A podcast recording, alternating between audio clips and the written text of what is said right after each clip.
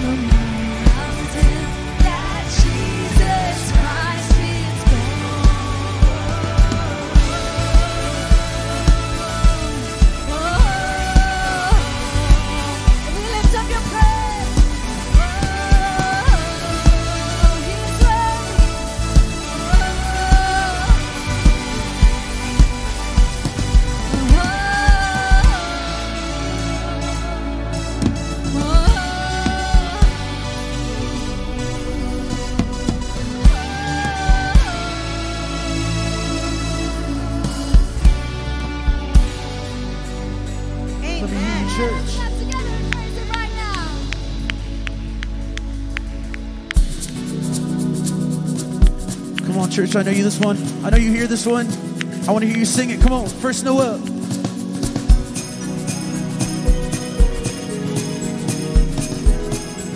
Let's sing this.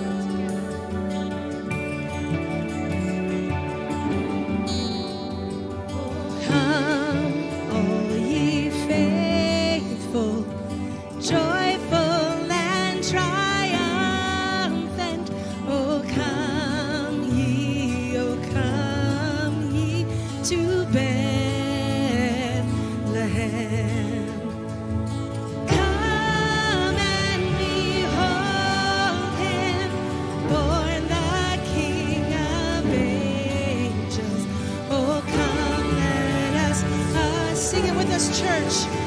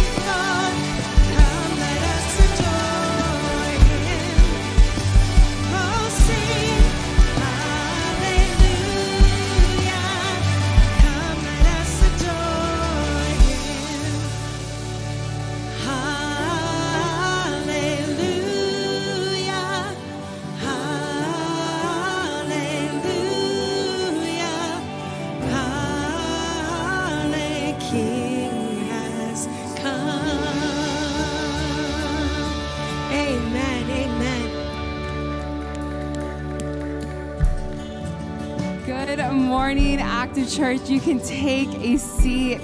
Say hi to someone next to you. Maybe you came with some family and friends. Give them a little hug. It's cold. Warm them up a bit. My name is Jessica, and I am part of the team here at Active. And can I say, you came on a really fun Sunday because today is Cocoa and Carols. We just sang the carols, and I hope you got some Cocoa on the way in.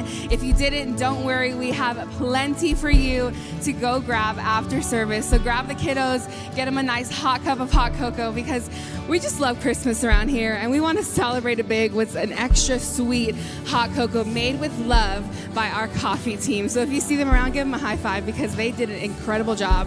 I might have already had two cups. I might need to slow down a little bit. Man, I am so excited for this Sunday morning. Friends, I cannot believe all that God has done in this past year. First of all, it's almost Christmas. It is literally coming up next weekend. But before we get into that, this Sunday is also special because it is First Step Sunday. So, right across the way, there's a room called the Events Room. You'll see a big yellow signs. We are saving you a seat. Friends, First Step is special to my heart because it really was that uh, launching point for me to realize, like, hey, this is home. And this is where I want to invest my time in. And now my husband's here. We're building a family here. It is it's awesome. And what it is, is really a space for you to realize what we do here at Octave. You see the heart behind what we do, you hear our story, you get to meet the team. And so, you, if you haven't yet joined us, or maybe you have before, come see us again at First Step right across the way, right after this service. This coming Tuesday, December 20th, is my favorite service that we ever do at Active Youth. It is our 2022 Youth Wrap Up. We've had an incredible year at Active Youth, an incredible summer, and now we get to celebrate this entire year together. So if you are in middle school or high school, this is the service that you need to get to, okay?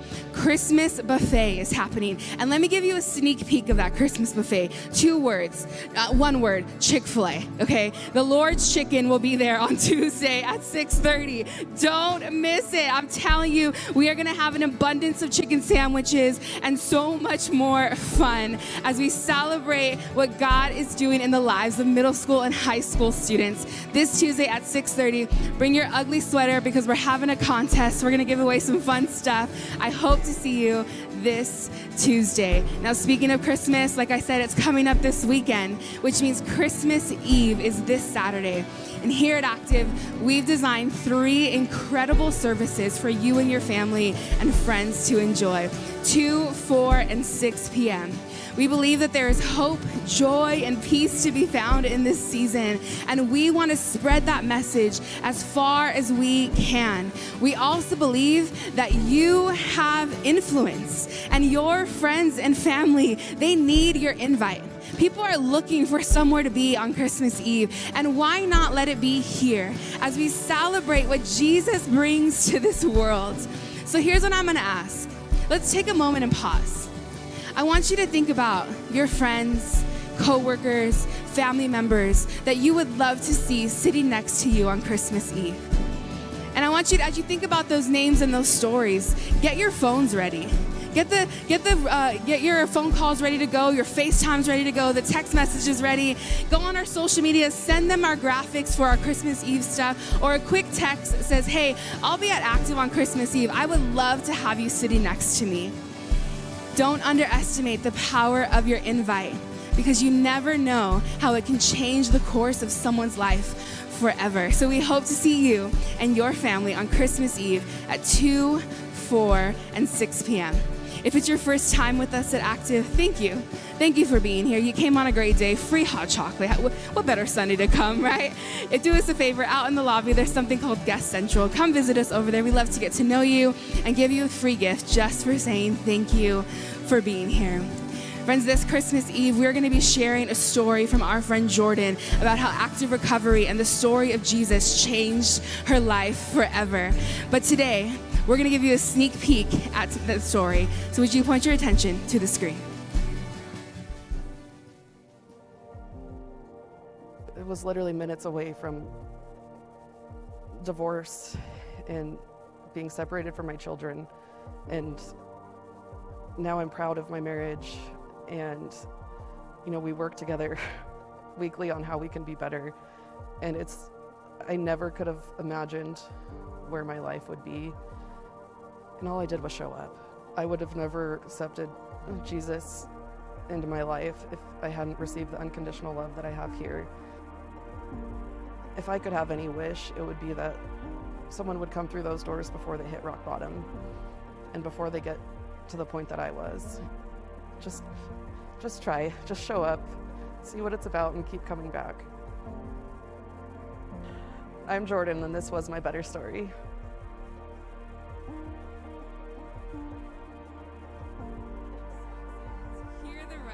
Jordan's story. You can hear the rest of that on Christmas Eve, again, 2, 4, and 6 p.m. We are going to hop into the next part of our service as we continue on in our series, There is Joy. Would you point your attention to the screen one more time?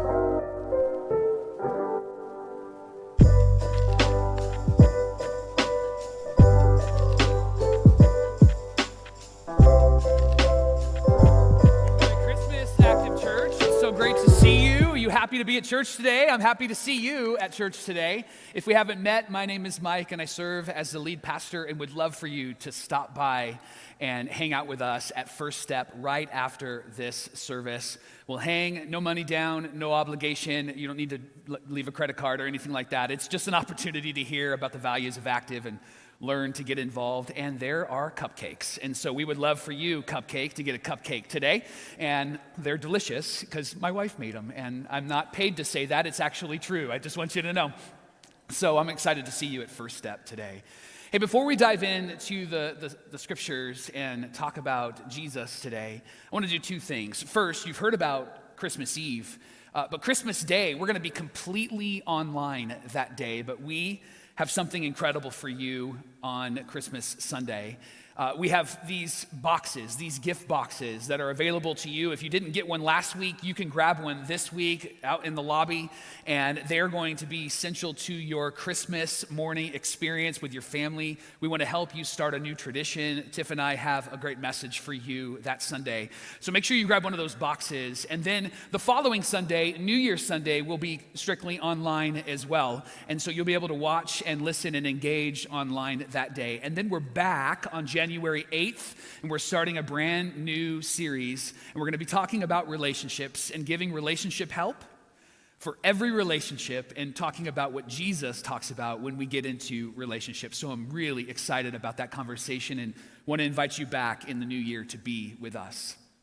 One of the things that we do as a church each and every week is we practice this intentional generosity by giving of a tithe. But, but I want you to know that the way that you have been generous just in this last year is really extraordinary. Just last week, we gave over 200 gifts to the Heart Matters Foster Agency because you decided to provide Christmas for these kids. And we have said this to you before, but in case you missed it, we couldn't keep the tags on the tree long enough. Like, second service is really mad at you. And so, we're gonna talk about forgiveness and repentance.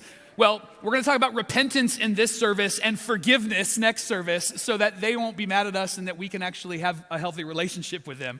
But every time that they went to the tree, there were no tags because you were so generous and everybody was excited about this. And so they came last week and picked up those gifts. And I want you to know that they were thrilled, they were excited. We've actually talked about doing two intentional things with them in the next year. We talked about doing maybe a possible Easter egg hunt with the kids that we have provided Christmas for. And then they are going to be here at our trunk or treat next October. So you'll be able to meet some of the kids that you provided Christmas for at the trunk or treat. And so I'm thrilled to tell you that we have a great partnership with the Heart Matters organization. What I love about this church is that anytime we've invited you to the table to, to give, to practice generosity, you have, you have stepped up, you've risen to the occasion. And each and every week, we talk about how important it is for us to be generous, but intentionally generous, not just randomly generous. And that's what the tithe really is. And many of you practice the tithe, the first 10%. My wife and I practice that, our team, our elders practice that, where we give the first 10% of our resources back to the local church. And that's what helps fund what we do here. When things are free, like the Christmas kickoff, it's because of your collective generosity. When trunk or treat is free for our community and over 5,000 people show up, it's because of your generosity. When we have almost 500 kids show up to our Kids Blitz in the summer, it's free because of your generosity. And I'm, I'm grateful for you. And so I want to invite you to give today. But I want to invite you to, to think about what it is that you could give, maybe over and above what you normally give. We've shared with you four initiatives that we have for 2023. We want to refresh our kids' playground. We want to renew our patio area. We want to invest in the next pastors and leaders here at Active Church. And we want to provide hope to those refugees that are having to escape Ukraine and Russia. And we've got a goal of raising $200,000 within the next year to do all of those things. And I'm believing that today we can, we can really tackle that goal and make a big dent in that goal with our collective generosity. But I want to tell you why the fourth initiative, the refugees from Ukraine and Russia, is so precious to me and so important to me. Heather and Jenya Shulgin are pastors from Russia. They've served at a church called Petra for almost 10 years, and they've been in St. Petersburg, Russia for over 20. We've been personal friends in that time, and they have been supported by you over that time as well. And they had to escape when war was declared. And they've had family and friends that have needed to escape. Their entire church has needed to leave. And not only have they left, but they have now been a refugee home of hope for those that have left Ukraine. And over the last six months, our church has provided resource to them to buy a moving truck so that they could pick up furniture to provide a space, a home for these refugees that are coming to Southern California with no money and the clothes on their back. We have provided space for these families to make sure that they have food and first month's rent. It's, it's been an incredible, incredible story. And so we really, through prayer and preparing, we really felt like we could really make sure that we put a dent in this refugee crisis as a church and raise $50,000 of the 200,000 that we want to raise in the next year to be able to help love and serve those that are escaping Russia and Ukraine. And then this week, as we were praying and talking about this, and we've laid it before you, Heather sent us a message, and some family members, some friends from their church have just arrived in Southern California. And there's a phrase that those in Russia are saying to those who have left Russia, those who have left to protect their lives, to find hope, to not serve in an unjust war. There's a phrase that the homeland Russian people are saying to those that have left, and it's this phrase Outside of your homeland, no one likes you, no one needs you, and no one is waiting for you. And Heather said when they were at the airport and greeting this next couple that has finally arrived here, it took them over two months to get to the States. The friend of Heather just wept in the airport. And she said, This is the phrase that has just been playing in my mind over and over and over and over again. And then here are you and Zhenya and your kids, and you are waiting for us. And you do see us. And you do care about us.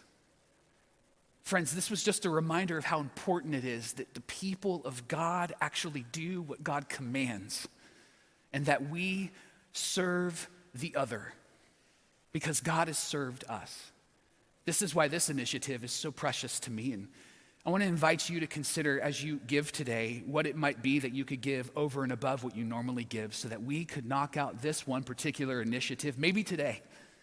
Maybe we could just raise the resource we need to be able to give it away to these families, to Heather and Zhenya, so that these people know that people see them and care about them and they are loved by the people of God because God loves them. And so, as you consider end of the year giving, maybe you're a business owner and you need a write off, this would be a great thing to give. If maybe you know a business owner that needs a write off, this would be a great initiative to give to you. All of them are listed on our website under our giving link. There's a drop down menu, and when you click on one of those giving links, it'll take you right to a place to give. Thank you to those who have already given to each of those initiatives. Today, I want to invite you to give. And there's three ways you can do that. If you are here in the room, you can drop off cash or check in the boxes in the lobby. You can go to our website, activechurches.com, and click the give link to give or you can text the amount to the number on the screen. Each of those opportunities are safe and secure, and each of those opportunities provide hope to the world and help us to take the next step. Friends, this is what we do together. This world changes, our worlds change, our cities change, lives are changed because God uses us to resource what it is that we're doing together. And so I want to invite you to the table today to give with us. And if you can't give today, but maybe there's an over and above gift you want to give, just make sure that it's, it's given before the end of the year so that you get credit for it. And then we would love to use that to tell better stories in our community and in the world. Thank you for your generosity. I want to pray some words over us, and then we're going to dive into the story of God together. And so, Heavenly Father, we want to stop and pause and pray first for the Shulgins, friends, pastors, dear people who love you and love your people. We ask, God, that you would continue to use them to be a beacon of hope in this world and that we could financially support them in a way that would be extraordinary and overwhelming. And I ask, Heavenly Father, that you would remind us of how much you've given us and that we would be people that would give what we can with happy and joyful hearts. Thank you for the gift it is to be a part of active and a part of the kingdom of God. We pray in the next few minutes that you would help us to have our eyes open to joy, that we would see it, feel it, and experience it. And it's in Jesus' name that we pray all of these things. And together we say, Amen and Amen and Amen. We have been in a series called There is Joy. Because at Christmas time, there is supposed to be joy. Am I right? There's supposed to be a time of joy. We're supposed to see it and feel it and experience it. But the problem is, for a lot of us, we're not seeing it, feeling it, or experiencing it. And it might just be because of choices that we have made, or choices that have been made upon us, or situations and circumstances around us. We find ourselves living in a season of life that we didn't expect or anticipate. There was a great loss, or maybe we're just struggling to see what the joy really is. We know that this season was introduced as good news of great joy for all people, and we don't deny that or dismiss that. We're just not seeing it, we're just not feeling it, we're just not experiencing it. And so, over the last few weeks, we've been asking questions to help us step into what joy actually is. In week one, we asked the question where do we find joy? In week two, we asked the question how do we live with joy? Last week, we asked the question how do I know that joy is leading me? If you need to be reminded of those messages or you missed any of those messages, they are on our YouTube page and they're also available on our, our podcast. And they, they speak directly to those questions to help us to see and feel and experience joy during Christmas. Today, I want to bring a fourth question to you a question about what joyful people do. And the question is this What do joyful people do? Like, what kind of decisions do joyful people make? Because I'd like to know if I'm making joyful decisions, and I think that you'd like to know if your decisions are covered in joy and motivated by joy and moved by joy. And so I want to talk about our decision making today. Did you know that you and I for the most part, make at least 35,000 decisions every single day. Now, that's not everybody that makes those decisions. There is a group of humans that make more than that. That group of humans are called mothers because mothers make double the amount of decisions every single day, and you know why. And in case you don't know why, let me tell you because they're making personal decisions for themselves, but then they're also making relational decisions for everybody in their family, aren't they? Because nobody can find anything that's in the cupboard or in the bedroom, but mom knows, right? Nobody offers to make dinner, they just ask mom, What's for dinner, right? And so, for the most part, many of us are making 35,000 decisions every single day. But, mamas, you're making like 75,000 decisions every single day. And each decision comes with varying consequences. Sometimes they're good, and sometimes they're not so good. Each decision we are making has an impact and it has influence on us and those around us. Sometimes when we make a decision, we consider what it will do to us and what it will do to those around us. And other times when we make decisions, we haven't even thought about its consequences because we just needed to make a decision and we were tired of hearing all of these other people not make a decision. Or we know that something needs to happen, and so we've just decided that we're gonna be the ones that cause the something to happen. We make over 35,000 decisions every single day. And then on top of that, the, the thing that really shakes me and stirs me and causes me to really consider what decisions I'm making and perhaps even what decisions you're making in your life is that you and I have no idea what hangs in the balance of our decisions. Meaning, we don't get to see the consequences or the results of our decisions until we actually make the decision, right? Maybe this is why we can't decide where we want to go and eat, right? Maybe because we feel the pressure of it. Maybe because we're so exhausted. Maybe because we just don't want to make another decision. 35,000 in one day is our limit. I don't want to make 35,000 in one. So I'm going to ask you, where would you like to eat tonight? Oh, I don't care. Where would you like to eat tonight? Oh, it doesn't matter to me. I'll eat wherever you want to eat. Why don't you pick? No, no, you pick. I don't want to make the decision. You decide where we want to eat. Okay, how about this place? No, I don't want to eat there. But I thought you said that I could pick. Yes, and you picked wrong, right? Like that's the conversation. That's the conversation we have, right? And maybe it's not because we just don't know where to go. Maybe it's because we're just all done with making decisions, right? Maybe it's why, uh, for some of us, we just choose not to lead others. I don't want to be in charge. I don't want to be responsible. I, I don't want to go near that. I don't want to have that fall on me. I'm already making decisions about my family and my home and my business, and I don't think I want to make any more decisions. You and I make more than 35,000 decisions every single day. And truthfully, I personally want to make decisions that matter. I, want to make decisions that are good. I want to make decisions that are wise. Because I want to lead myself well, and I want to lead others well. And if I can't lead myself well, then I, am, I have no business leading others at all. And I want you to do the same thing in your life and in your relational world. I want us, I want us to make wise decisions. Because I'm, I'm convinced that's what joyful people do. Joyful people make wise decisions. And so today, I want to spend a moment looking at one of the most important decisions in all of Scripture that's found in the Christmas story. It's a decision that Joseph made. And we're going to discover what that decision is, or be reminded of what that decision is. But as we talk about it, I want to work through how you and I can actually make wise decisions.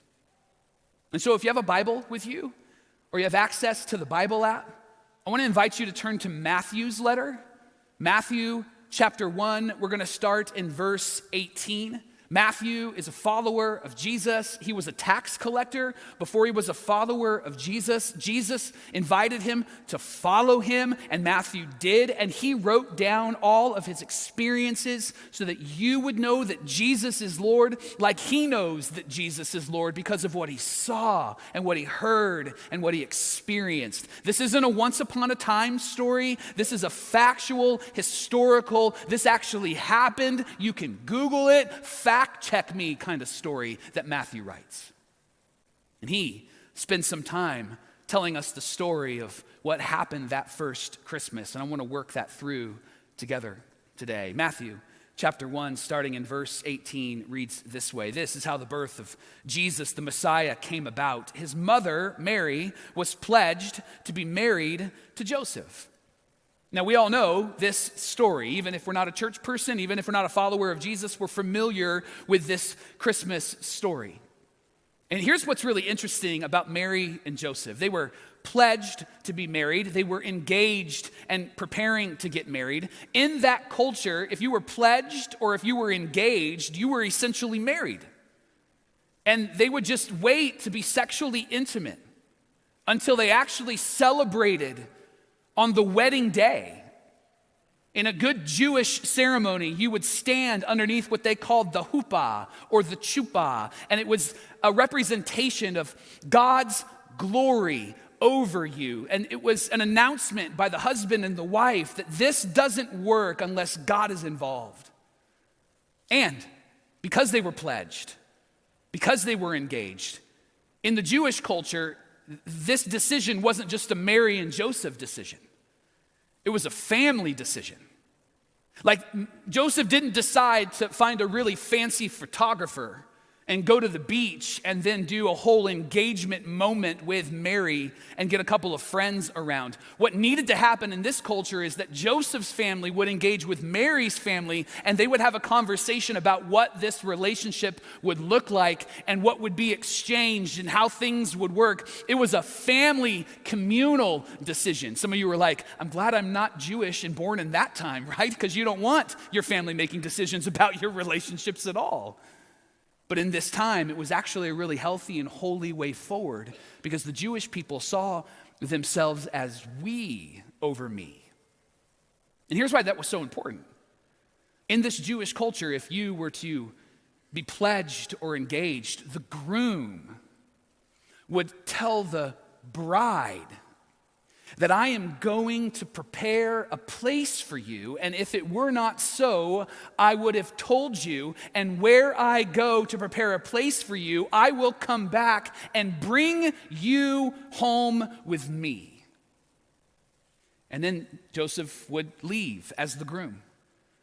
And he would build on his family's house a luxury suite for his sweetheart before she came back in that culture, it would be totally normal to see grandpa and grandma, mom and dad, brothers' family, sisters' family, all sorts of grandkids, all in the same home. And Joseph would build a luxury suite, an add on room for him and his wife and their future family. And then, when it was all finished, he would grab his groomsmen and his family, and they would line the streets of the city and they would parade with noisemakers back to get Mary so that he could fulfill his promise. And this parade was spectacular. It was almost as good as the Yucaipa Christmas parade. Almost, all right? Almost. And Joseph would march back to grab his bride, his love, and all of his groomsmen would go with him. And you would hear it, you would see it, you would want to come out and watch it. It was a celebratory moment.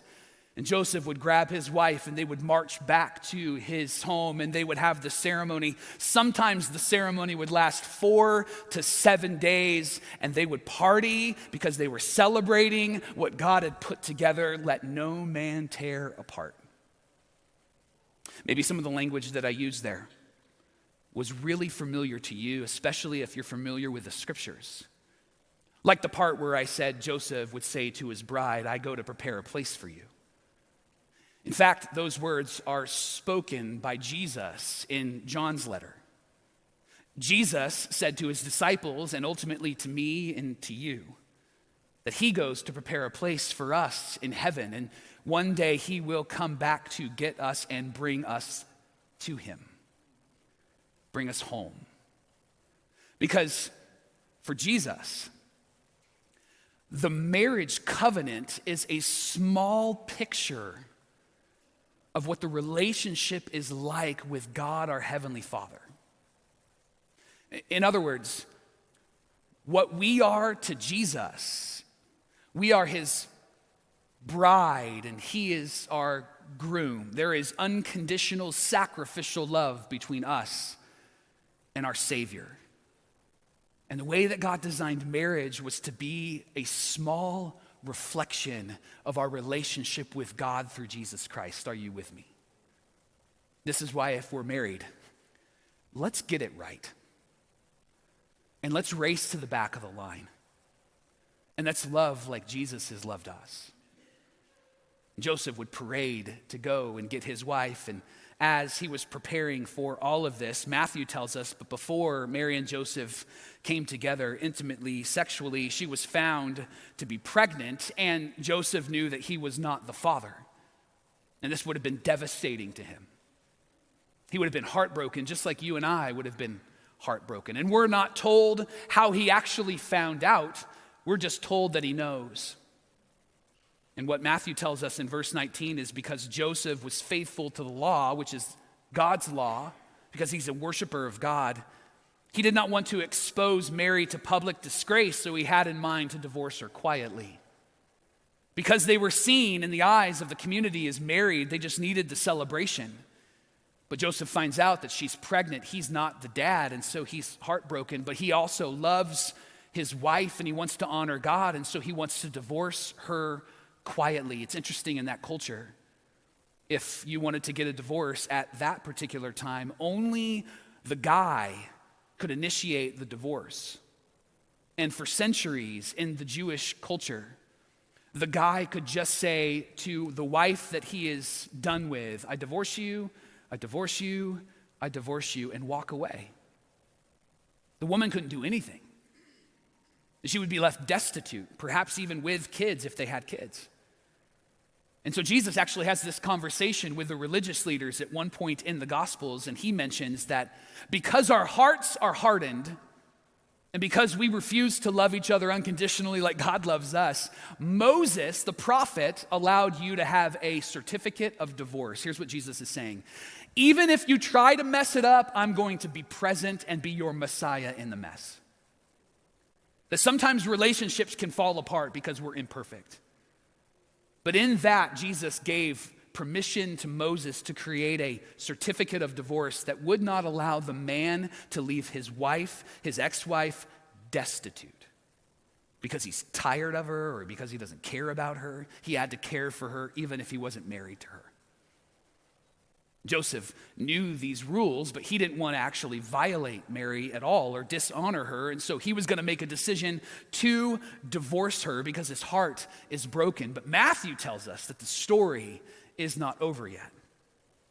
But after, in verse 20, after Joseph had considered this, an angel of the Lord appeared to him in a dream and said, Joseph, son of David, do not be afraid to take Mary home as your wife, because what is conceived in her is from the Holy Spirit. So at some point, Joseph lays down to take a nap or to go to sleep. And God speaks to him in that dream through an angel. And isn't it just like God to show up in some, some of our hardest and heaviest moments? The psalmist describes those hard and heavy moments and God showing up this way that the Lord is close to the brokenhearted. God sees and God is present. God knows. It, it is not something that has been missed by God, even if you feel missed by God or by others. And Joseph, in this dream, hears from God. And there's something that he did that we'll talk about in just a moment, but I want to share what happens next in verse 21. The angel continues and says, Mary will give birth to a son, and you are to give him the name Jesus because he will save his people from their sin. And all of this took place to fulfill what God had said through the prophet. He's talking about the prophet Isaiah, and you can read his document in the Old Testament. The virgin will conceive. This is what Isaiah wrote. The virgin will conceive and give birth to a son, and they will call him Emmanuel, which means God with us. Can you imagine going from desperate heartbreak to extraordinary excitement in a moment? Because that's what happened with Joseph. God shows up and brings clarity to his situation because Joseph needed some clarity, and then God clearly communicates exactly what he's about to do. He says, Joe, I need your, I need your attention, bro. I need your attention. I'm, I'm, I'm paraphrasing. I don't know if it actually sounded like that or not.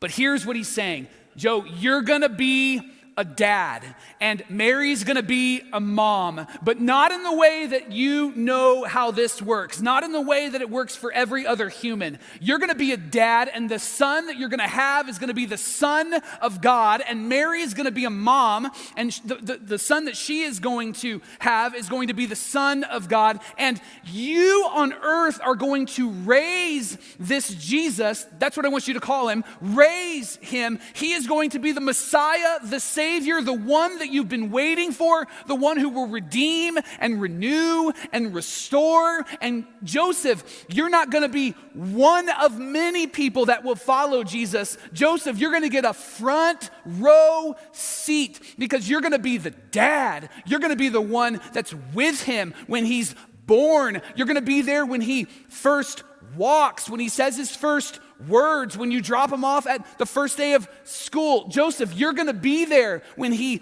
calls his first disciples and does his first miracle. Joseph, you're going to be the one that cares for my son. You're going to be a dad, and you're going to be a dad like no other dad ever. This is his dream. Have you ever had a really good dream? And when you woke up, you were like, can I just go back to sleep again and dream that? Or is, was that real life? Because if that was real life, that's awesome. And I have to imagine Joseph, as human as me and as human as you, may have had a moment where he was like, is, is this reality? Is this true? And Matthew tells us that at one point Joseph realizes all of this is reality. All of this is true because when Joseph woke up, he did what the angel of the Lord had commanded him. And he took Mary home as his wife. Joseph made a decision. And it was a wise decision. And here's the decision he made, and here's why it was so wise. Joseph decided to do what God asked him to do. Joseph decided to be obedient. Joseph decided to submit. Joseph decided to surrender because God is worth your obedience. He's worth your submission and He's worth your surrender because He is your heavenly Father. He will not abuse you, He will give you purpose and He will do life with you. And Joseph, in this moment, makes a wise decision, not just in making a decision to honor God, but Joseph takes all of what he knows in this moment and he uses it to his benefit.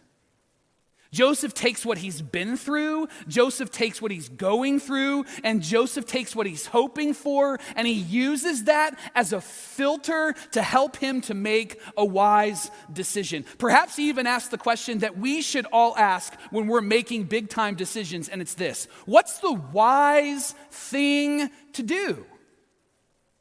And here's how you make the wise decision you first go back to your past and consider, in light of my past experiences, what's the wise thing for me to do? All of us in the room and online, we all have past experiences. And sometimes we buy into the lie that just because we've been through it, it means that we have the ability to speak to it. But that is not true at all. You know what gives us the ability to speak to what we've been through and, and, how we see it in other people's lives? When we actually learn from our past and grow from our past. You know this to be true.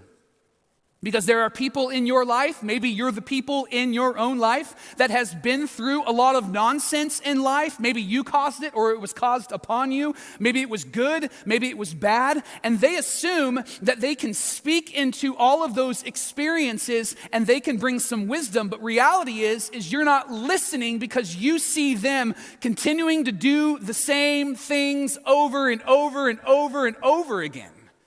They're not learning, they're not growing. You know what the problem is? They're not evaluating their experiences.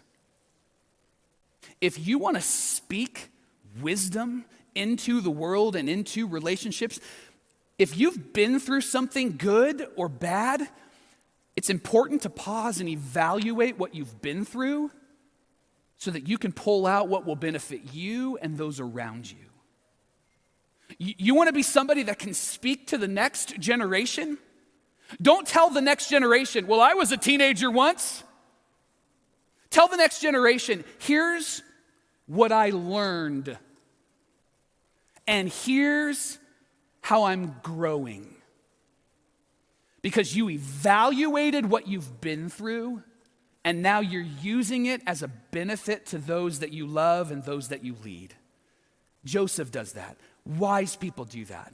In light of my past experiences, what's the wise thing for me to do? And then you look at what you're going through right now. In light of my present circumstances and my current state of mind, What's the wise thing for me to do? Meaning that there are some times where you probably shouldn't make a decision in that moment. Are you with me? Because you're too emotional, you're too close to it, you're too stirred up by it. Do you, do you do what I do? That when you're so irritated and you're so frustrated that you suddenly like pull rank, you try to throw down authority. I'm dad, here's what we're doing. This is it, right? I'm mom, no arguments. You shut your mouth, you better not talk to me anymore. This is what we're doing, right? We have those moments, and you know what we're doing in those moments? We're not making wise decisions, we're making emotional decisions, irritated decisions. I'm sick of this and I'm sick of you decisions. That's not wisdom, it's the reality of being a human and being a sinful human. But that's not going to help us be wise. Maybe, maybe you need to pause when you're making a big decision because your mental health needs you to process. Friends, you should honor those that say to you, Can you give me just a few minutes or maybe a couple of days to really think this through? Honor them because what they're saying to you is, If I make a decision right now, it won't be wise, and I want to make a wise decision. And then, in light of your future hopes and dreams, what do wise people do? Like, where do you want to be? Will this decision help you to get to where you want to be?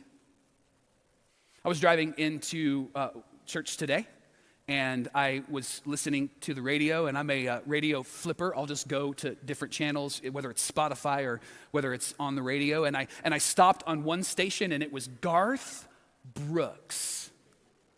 And he was singing about how the thunder rolls. And there's a moment in the song where he sings about a husband who has been cheating on his wife and she's worried about him, doesn't know where he is. And finally, in the middle of the night, he comes home and she embraces him and was glad that he was alive, but then she smelled the perfume of somebody else. And Garth says, and the thunder rolls, right? And, and in that moment, in that, in that car as I'm singing out loud with my windows up because you don't want to hear that, but I'm singing out loud as I'm driving in. I thought about this conversation. That guy in that song wasn't thinking about where he would want to end up.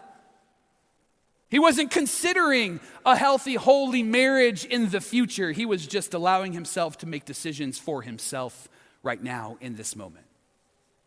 Wise people go, Does this get me where I want to be? Does this help me to become what God has created me to be? What's the wise thing to do? And, and then I don't want you to miss what Joseph did.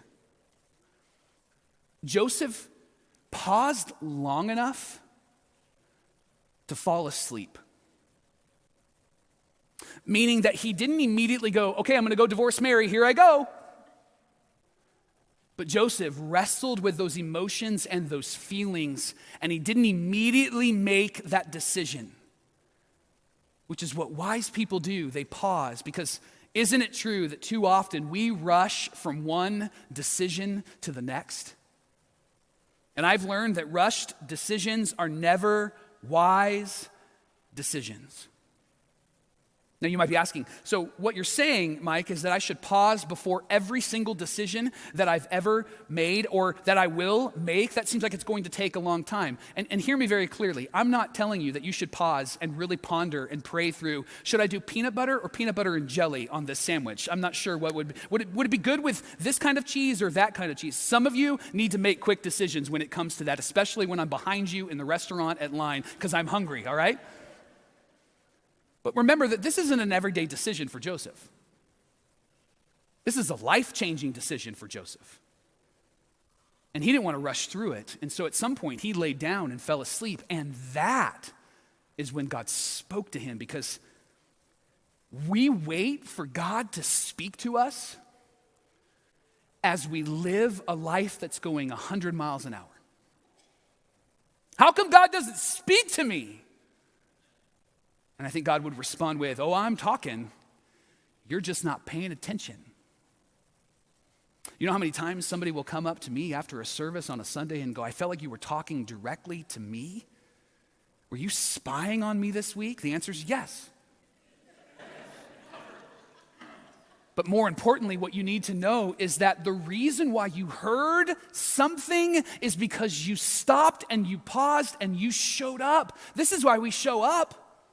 This doesn't get you into heaven, friends. God doesn't like you more because you showed up or because you're watching online. You decided to give time to hear from the power of God's Spirit to your heart and to your mind, and so did Joseph. Have you ever regretted a decision? That's a stupid question. Have you ever regretted a decision? Yeah, of course you have, right? Like, I should have put peanut butter and jelly on the sandwich. Dang it, it would, would have been so much better. The reason why you and I regret decisions is because we didn't pause and give time to consider the wise thing. And can we just take this a little bit further? What if Joseph didn't do that? What if Joseph rushed over to Mary's house and told her it's over?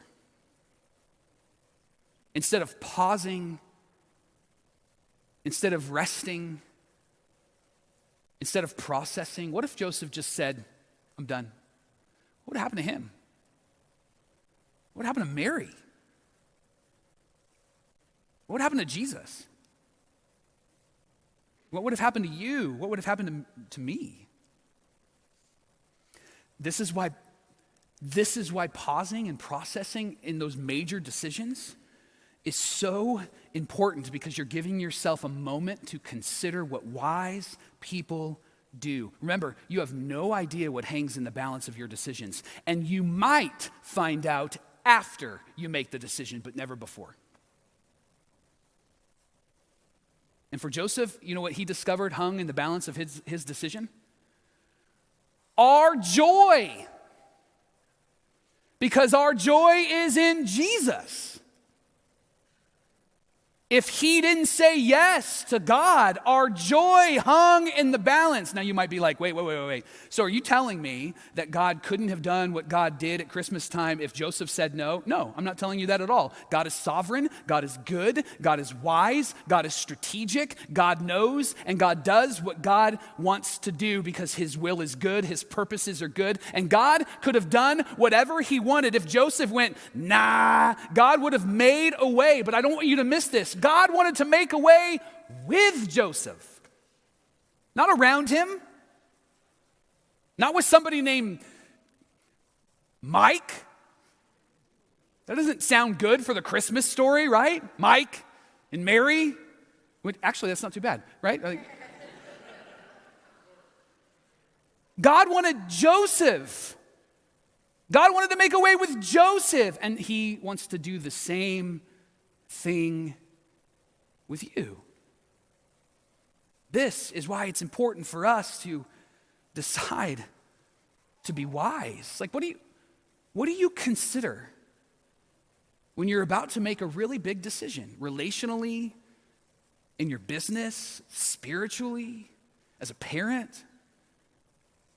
Do you, do you consider past, evaluated experience and present mental health and circumstances and future hopes and dreams? Do you, do you think about the people around you that may be able to speak directly to you about some of the most important things in your life? I've discovered that joyful people are wise because joyful people make decisions based on where they want to be happy people struggle with wisdom because happy people make decisions on what they want right now. And yeah, we want to be happy.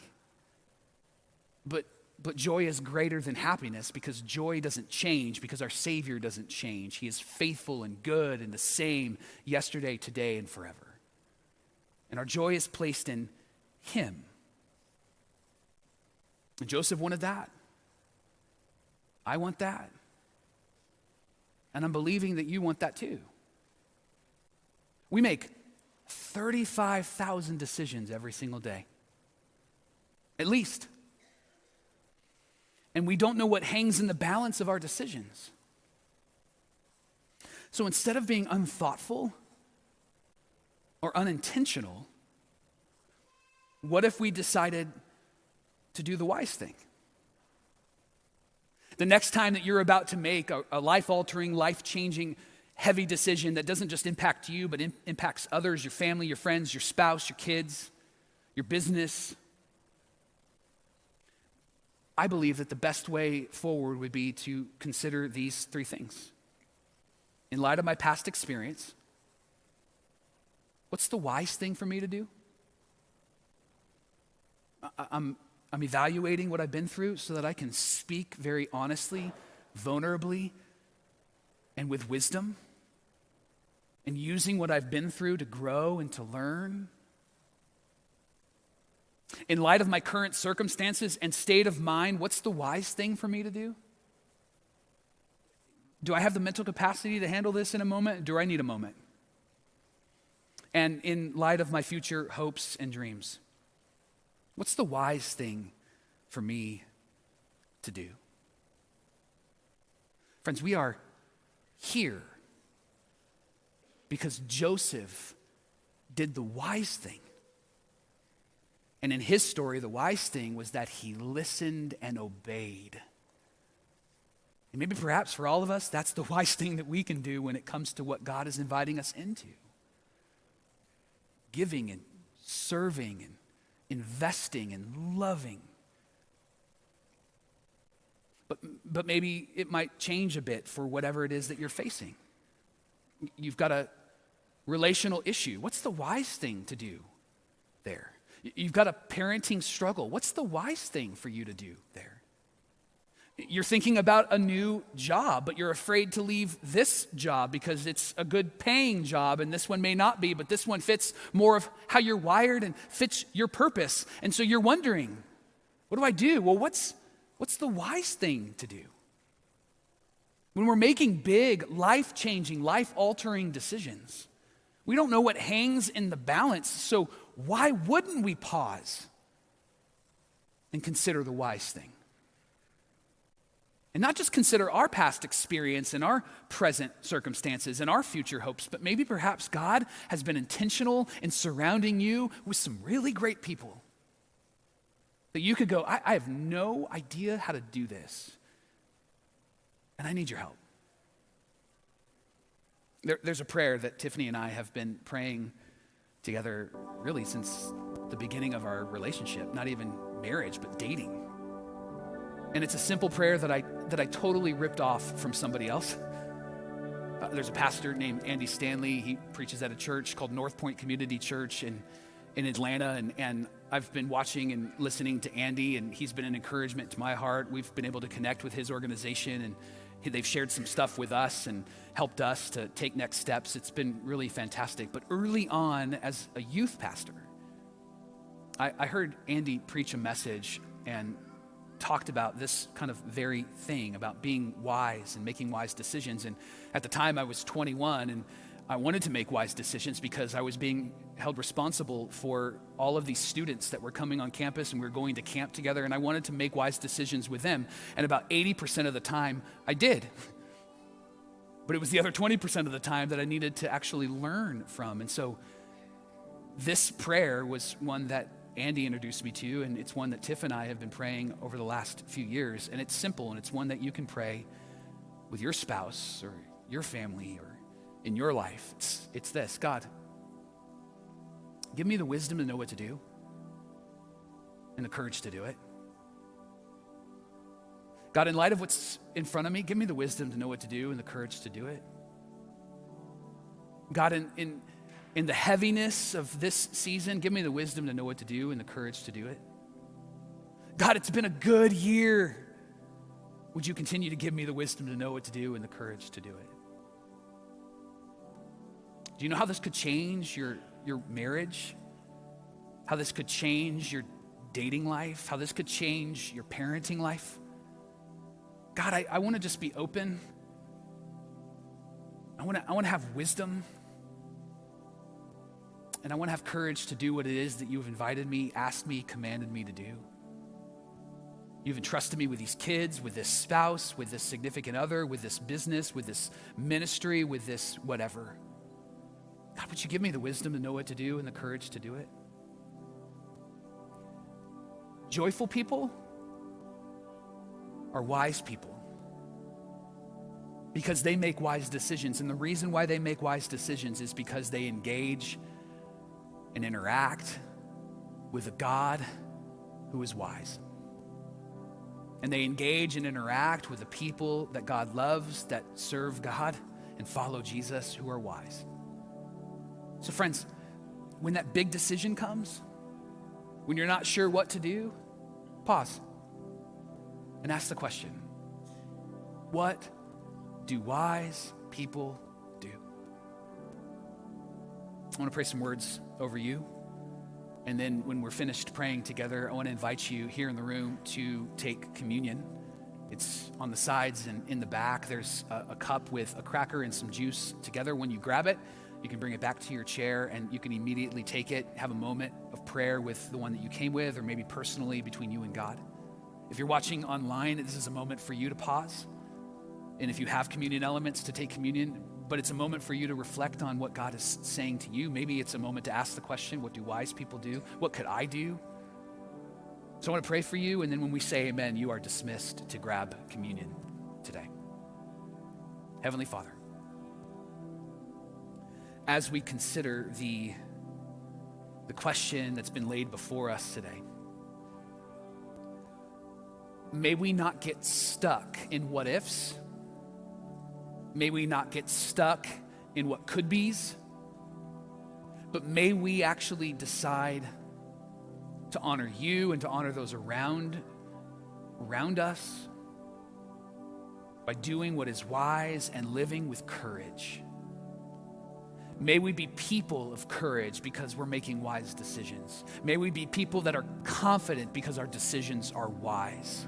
May we not be led with arrogance or pride because our decisions are wise. May we be servants of all people because our decisions are wise. May our marriages be healed because we're making wise decisions. May our kids want to be around us even if they don't have to be around us because we've decided to be wise parents. May we be wise grandparents and give love and serve our grandkids. May we be wise activators and serve those that are in our relational circle. May we be wise followers of Jesus and do what it is Jesus has invited us to do. May we take our past experiences and grow and learn. May we take our present mindset and circumstances and really pay attention to if we're in a place to make a good decision. And may we never forget where we want to end up and where you are bringing us to and where you want us to end up.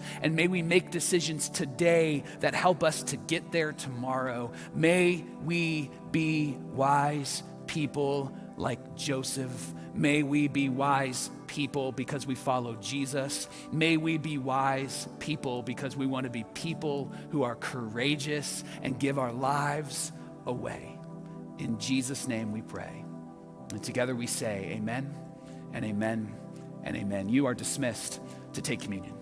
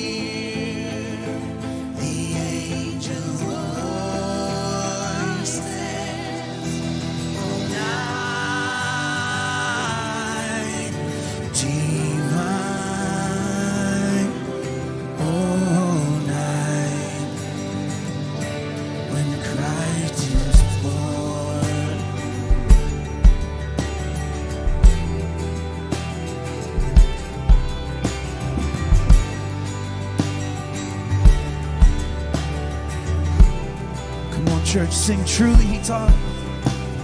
Truly he taught us to love one another.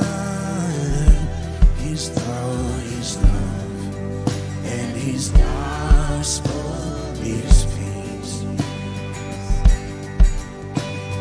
Chains shall he break, for the slave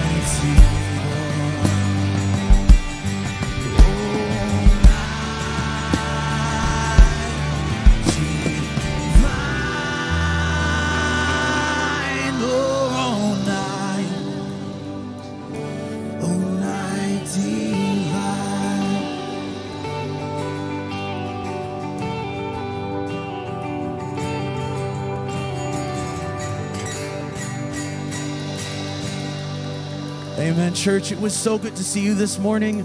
If you're new, please stop by Guest Central on your way out, grab some hot chocolate, and we have First Step across the way. We want to see you there. We love you, Active. We'll see you next time.